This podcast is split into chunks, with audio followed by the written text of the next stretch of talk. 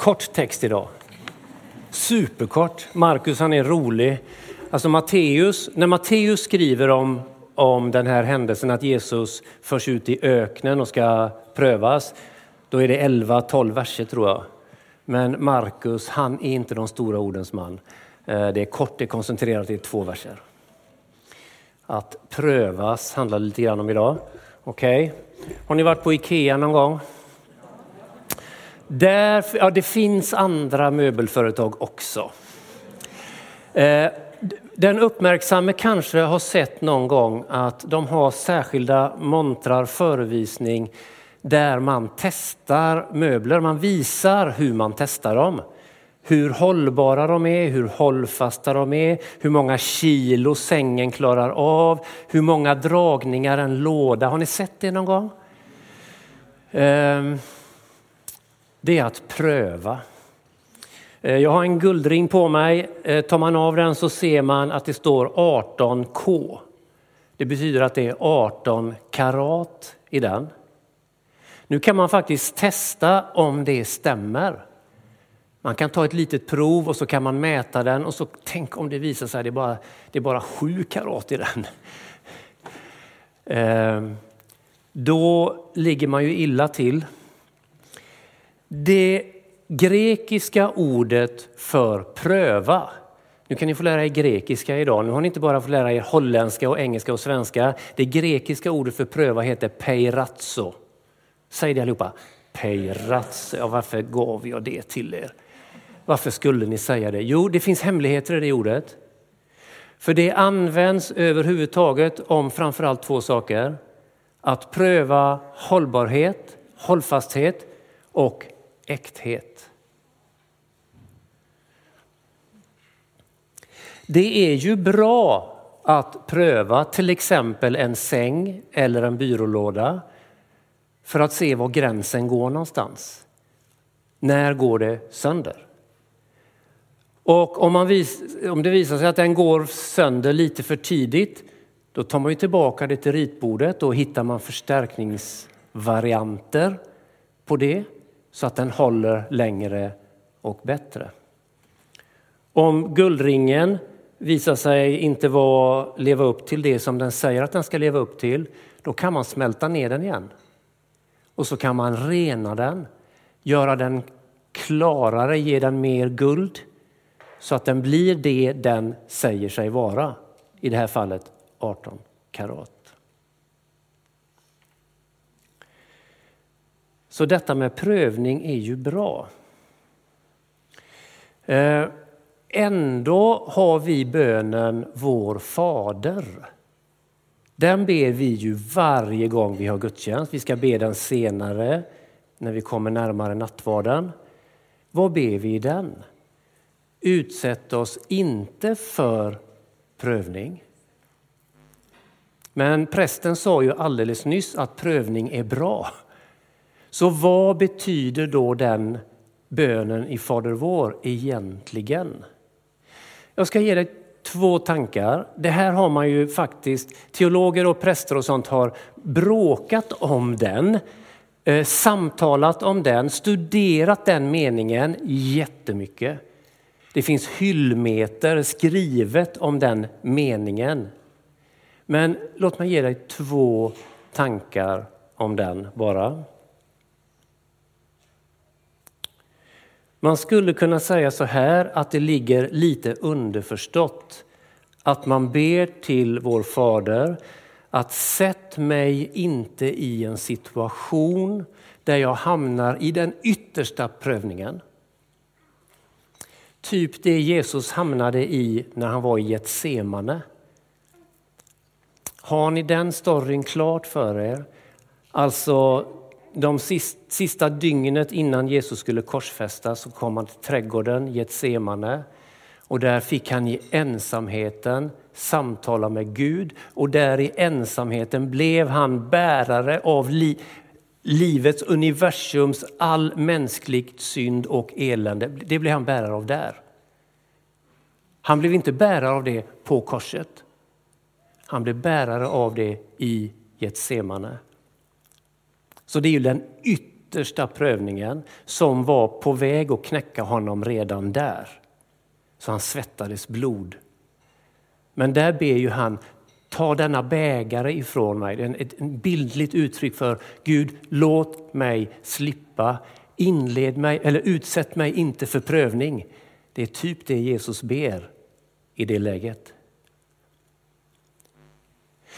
Den andra tanken med varför vi ska be den bönen, det är väl för att han som lärde oss den, han ser in i oss.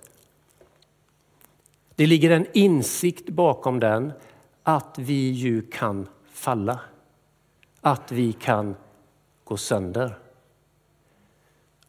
Och därför kan vi be den bönen. Utsätt oss inte för prövning. Det kan också skapa en skärpa i våra liv. En vilja att inte falla när prövningen kommer.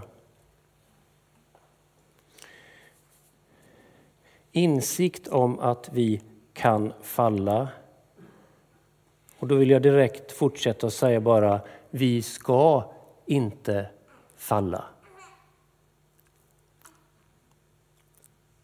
Tanken är att du och jag aldrig ska falla. Bibeln, denna goda bok, sötare än honung, kan ibland också vara lite skarp. Paulus säger så här: håll fast vid det du lärt dig, det du hört och läst, så att Guds människan, och vem är Guds människan? Jo, det är du och jag faktiskt i det här fallet.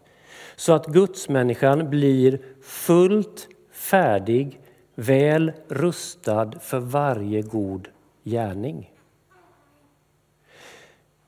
Vi ska bli fullt färdiga. Och, och en händelse som ser ut som en tanke, ordet fullt på grekiska kan också betyda ihopmonterad, apropå IKEA.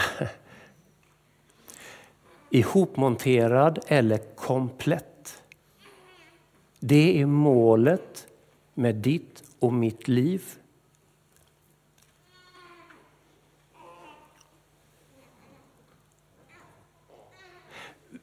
Det, vi är så defragmenterade. Våra tankar sticker iväg åt tusen olika håll. Våra känslor drar iväg. Våra ord är ibland bra, ibland dåliga. Men när det gäller din tanke, dina känslor, dina handlingar, dina ord, dina relationer, din tro. Det Bibeln, det Gud, det Jesus vill ha oss till i allt det är att bli fullt färdiga. Målet är inte mindre. Så, så det där att säga att jag är inte sämre än någon annan, alltså det är bort det. Eller jag är inte så dålig som han eller hon. De stroferna är inte här att göra. Utan bara detta, detta enkla, rena. Tanken är att vi ska bli fullt färdiga.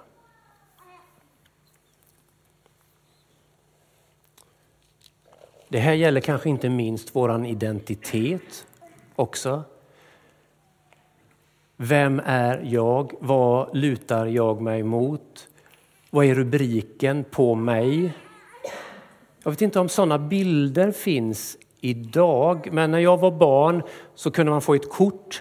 Och man, om man höll det på ett sätt så, så såg man en bild. Men om man vinklade lite så blev det en annan bild. Har ni sett en sån? Och när, när Jesus döptes så hördes en röst. Den är min älskade son. Nu har vi inte det i Markus evangeliet här, men i Matteus så står det sen att det första djävulen börjar säga till Jesus, det är om du är Guds son. Alltså det första den onde försöker störa i oss, det är våran grundidentitet. Och vi har ett sånt där kort där jag säger, amen, jag är ett Guds älskade barn, och så händer det någonting, ett minne, ett sår, någon säger något, så dunk, så, så vinklas det och så ser jag en helt annan bild. En förvrängd bild, en ful bild. Och så får jag hitta tillbaka till, så, ja men så ska det vara, jag är ju vacker. Gud älskar mig, jag är ett Guds barn. Men det är på så många områden som, som vi utsätts för splittring, synd och, och skam. Och Gud vill bara ju att vi kommer ihop i vår själ, i vår kropp, i våra relationer. Guds ord säger att det är möjligt att bli hel, att bli klar, att bli fast.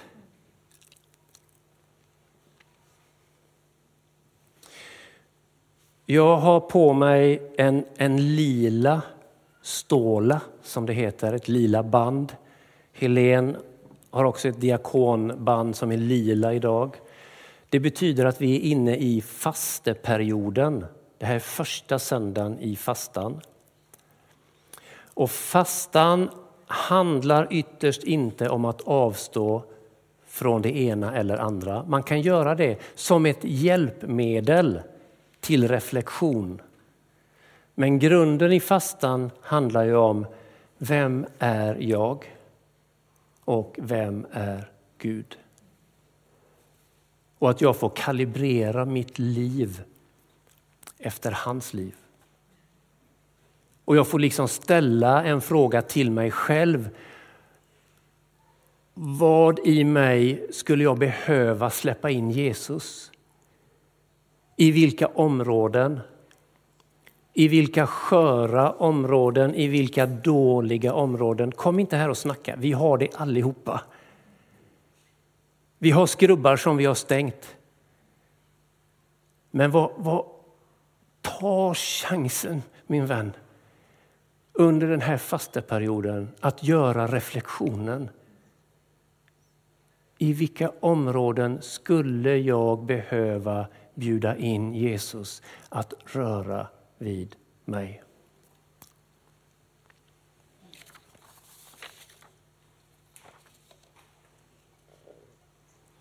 Att vara människa innebär att prövas. Paulus säger i första Korinthierbrevet tio att han prövar oss inte över vår förmåga. Och så säger han också där, det finns alltid en utväg. Det finns alltid en utväg i varje prövning. Och det där kan ju faktiskt låta som ett hån till den som just nu utstår sin svåraste kamp.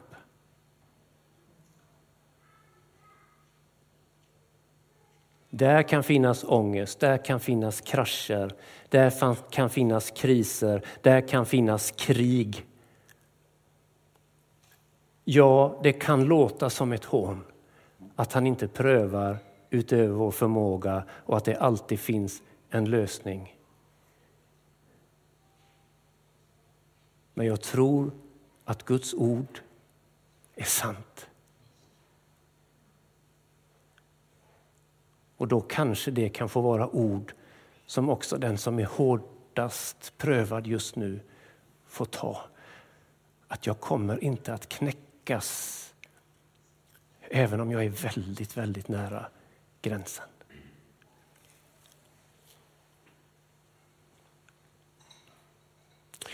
Psaltaren tjugotre, det är den där hedersalmen. Herren är min heder, mig ska inget fattas.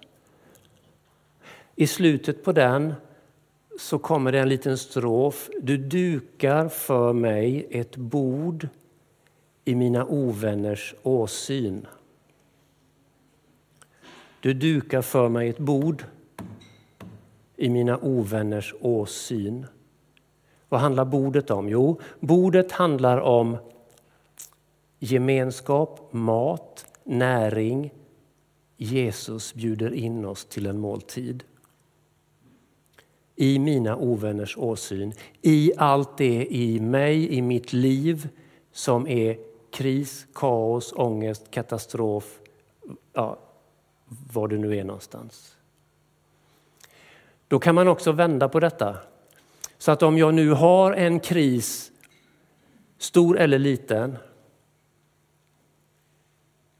det är att leta efter bordet. För där det finns en kris, i närheten av den finns det ett bord. Där finns en Guds gemenskap. Där finns en Guds lösning.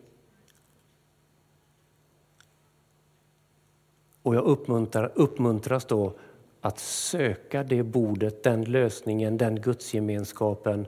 Att söka den Jesus som alltid är nära, som går med oss dag och natt. Så när vi krisar, stanna upp, leta efter bordet, leta efter Jesus. Löser sig allt på en gång då? Nej, väldigt sällan. Men det löser sig så småningom, alltid.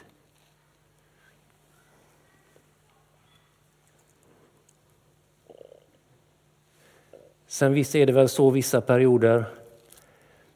Under mina studieår åkte jag mycket tåg. Och sträckan mellan Herrljunga och Uddevalla. Jag vet inte hur den sträckan ser ut nu. Men, men för fyrtio år sedan, när jag var student. Nej, men det, det, det där om du vill sitta ner i lugn och ro på tåget och läsa en bok. Glöm det på den sträckan. Det var bara att lägga åt sidan och skaka sig igenom. Ibland är livet så. Vi kan inte göra någonting, vi förmår inte göra någonting. Men jag får veta och ta till mig att han är där. I den prövningen. Och var noga med att liksom söka hålla fast. Vem är jag? Jo, jag är ett Guds barn. Jag är älskad. Han tar hand om. Tala till sin själ liksom i det ögonblicket.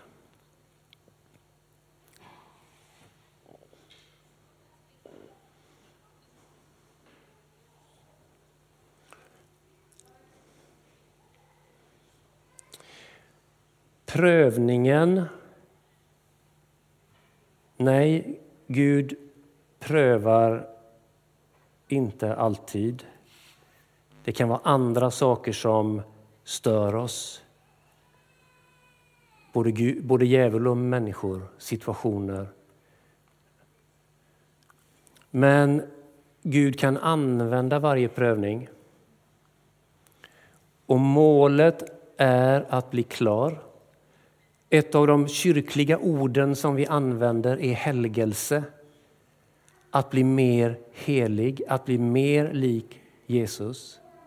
Så där har vi liksom ett spår i Bibeln, att bli mer lik Jesus. Men vi har ett annat spår också som heter nåd. Det är ett annat kyrkiskt ord, nåd. Nåd handlar om att han har gjort allt för mig. Han har fötts till den här jorden för mig. Han har lidit för mig. Han har dött för mig. Han har uppstått för mig. Han går tillsammans med mig genom livet. Bara för mig, för min skull. Han älskar mig så oändligt. Så helt ofattbart så det är svårt att få in. Nåd och helgelse är inte två parallella spår som är lik, har lika värde. För om jag faller och helgelsen går åt pipan. Om det nu är ett tåg som går på det här spåret så spelar det ingen roll om nåden är kvar. För då kör ju tåget i diket i alla fall och spårar ur.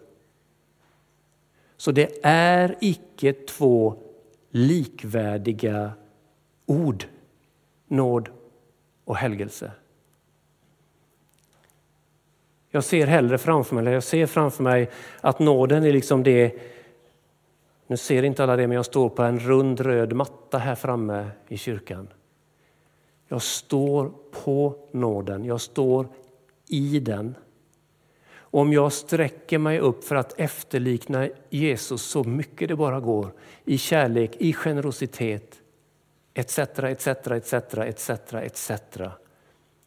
Och om jag spricker, om jag inte lever upp till, om jag faller pang, så faller jag alltid i nåden.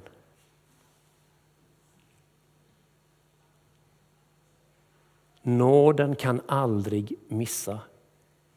Helgelsen missar varje dag. Fråga mig, jag vet. Men jag vet också att nåden bär. Nåden tar emot. Varför prövades Jesus?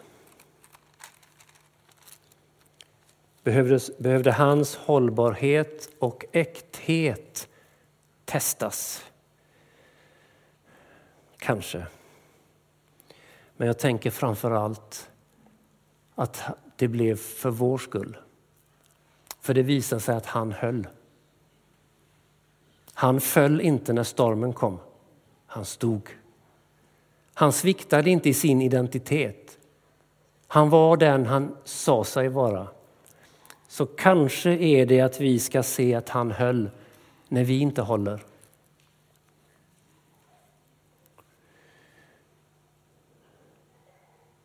Jag ska sluta med två bibelord.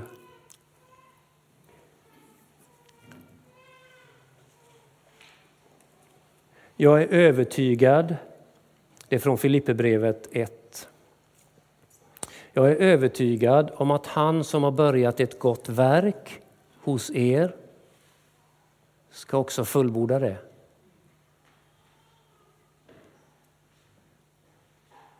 Jag vet inte om du hörde vad jag läste. Men i detta ryms att Jesuslikheten i ditt liv en dag ska vara synlig hundra procent. Jag är övertygad om att han som har börjat ett gott verk hos er också ska fullborda det. Alltså han är själv med. Så jag måste bjuda in honom på min livsresa. Och så säger Paulus här i Filippebrevet några verser senare. Min bön är att er kärlek mer och mer ska överflöda och leda er fram till insikt och klart omdöme, så att ni kan avgöra vad som är rätt och vara rena och fläckfria på Jesu Kristi dag.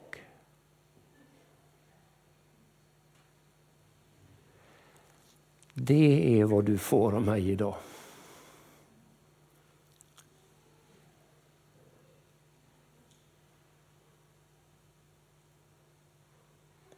Gud verkar ha en tro på oss. Jesus verkar ha en bild när han ser på oss. En förståelse när han ser på oss. Som att det är möjligt att bli lik honom.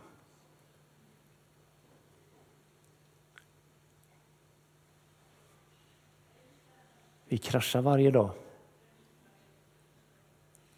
Men likväl, det är den blicken han har på oss. Och varför skulle vi ha någon annan blick än så? För jag ber att stå upp, så ska jag be för er.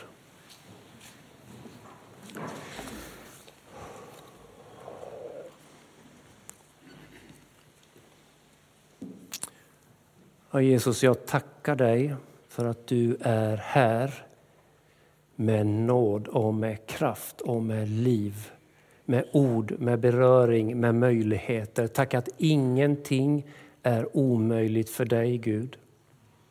Och jag vill ta de orden och sätta på varenda en av oss. Ingenting är omöjligt för Gud.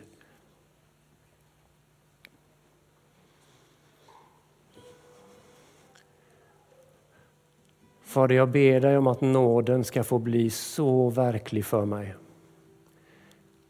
Att din kärlek bara ska få finnas där och röra vid oss, vibrera i oss. Men jag ber dig också denna fastetid tjugohundratjugotre att du ger mig, oss, en ny längtan efter att bli lik dig. Jag ber Gud att det ska få bli en sann och äkta längtan. En längtan som vi inte släpper bara för att vi inte alltid orkar eller kan eller förstår eller vet hur man ska göra. Jag vill hålla fast längtan ändå att jag vill bli lik dig, Jesus. Så jag ber att du utgjuter din ande över oss. Vi bjuder in dig. Du ser vad vi har för sköra områden där vi liksom brukar falla. Där vi brukar döma oss. Vi bjuder in dig, Gud, rätt in i det.